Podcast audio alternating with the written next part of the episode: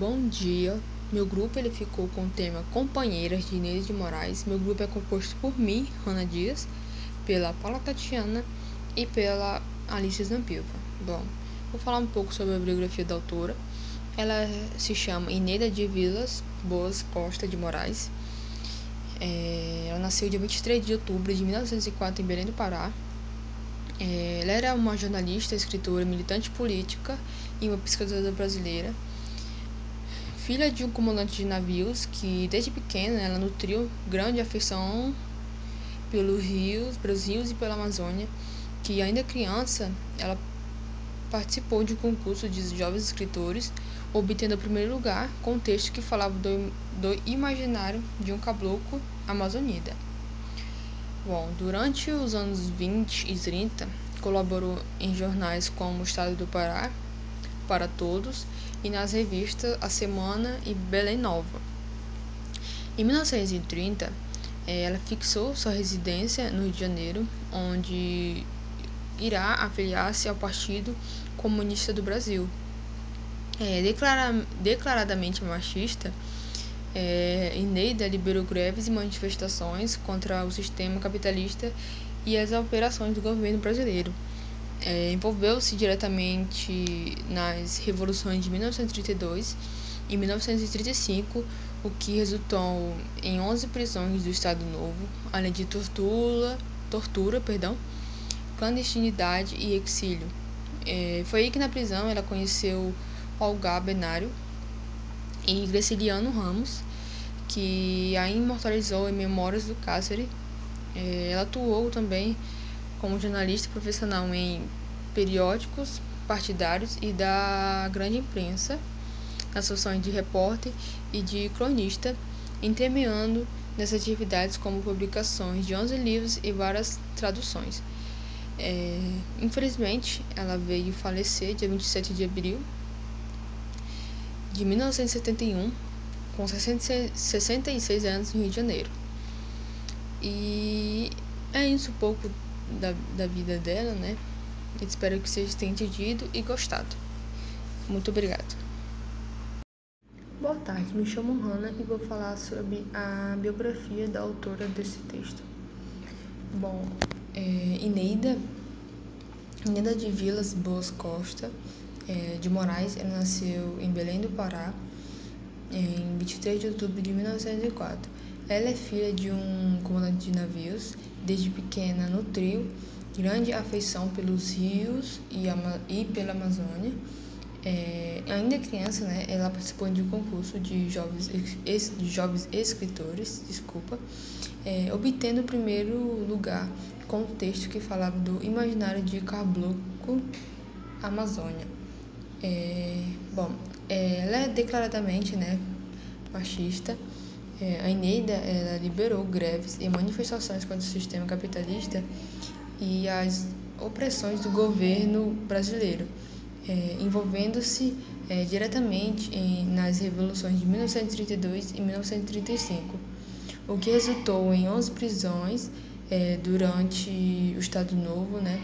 além de torturas, clandestinidade e exílio. É, bom, na prisão ela conhece o Olga Benário e Graci Graciliano Ramos, que a imortalizou em Memórias do Cáceres. Bom, atuou também como jornalista profissional em, em periódicos partidários e da grande imprensa nas funções de repórter e de cronista. É, entremeando essas atividades com a, com a publicação de 11 livros e várias produções. Bom, é, Ineida, infelizmente, ela veio a falecer em 27 de abril de 1971, é, com 66 anos, é, no estado de Janeiro. Bom, meu nome é Alice e eu vou explicar um pouquinho né, sobre o contexto histórico né, da crônica Companheiras, de Eneida de Moraes. Bom, é, como meus colegas já haviam dito antes, né, é, ela relata uma história memorialista né, da política brasileira e injustiças sociais né, ocorrida no período da ditadura militar, ou seja, do regime militar no Brasil. Bom, é, esse regime é um, era um regime altamente autoritário, né, que teve início com um golpe de Estado em 31 de março de 1964. Bom, é, esse regime militar ele durou 21 anos, né, estabeleceu a censura à imprensa, restrições aos direitos políticos, perseguições aos policiais, aos opositores do regime também, tanto é, que na crônica ela fala, né, ela tem a crônica ela tem uma linguagem muito simples e, e clara, né? ela expõe os fatos, ela evidencia né, a forma de desumanização que as pessoas eram expostas é, nos cenários horríveis né, que elas tinham que viver, não lhes ofereciam um mínimo de dignidades, elas eram tratadas como das piores condições possíveis e é, para enfatizar né, o poder centralizador né, e opressor do regime militar, que era né, focado é, no resultado daqueles que transgrediam as ideologias né, dos seguidores da ditadura. Então, se elas não tinham os mesmos pensamentos, não tinham a mesma ideologias que eles, elas eram perseguidas.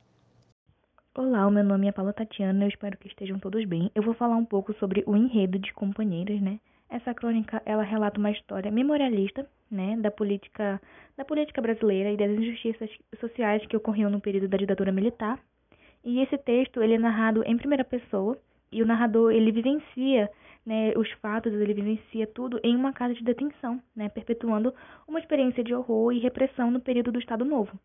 E a gente percebe, né, nessa narrativa, a presença de um narrador personagem ele se apresenta com um grande diferencial, né? Ele não se identifica como protagonista, ele não é identificado como protagonista. Ele compartilha, né? Ele apenas compartilha os acontecimentos, ele se comporta como os demais personagens envolvidos no enredo. É, como também, né, em todo o texto, em todo o decorrer do texto, no caso, né, é notável que é, se utiliza muito é, os vocábulos no plural. Éramos 25 mulheres, pobres mulheres jogadas na prisão, ouvimos os passos do guarda, né, sempre no plural, né, enfatizando que aquele sofrimento pertencia de igual a igual a todas as mulheres, né, que elas eram companheiras, protagonistas da mesma história. Bom, esse foi um pequeno resumo mesmo, né, dessa crônica. Eu espero que vocês tenham entendido.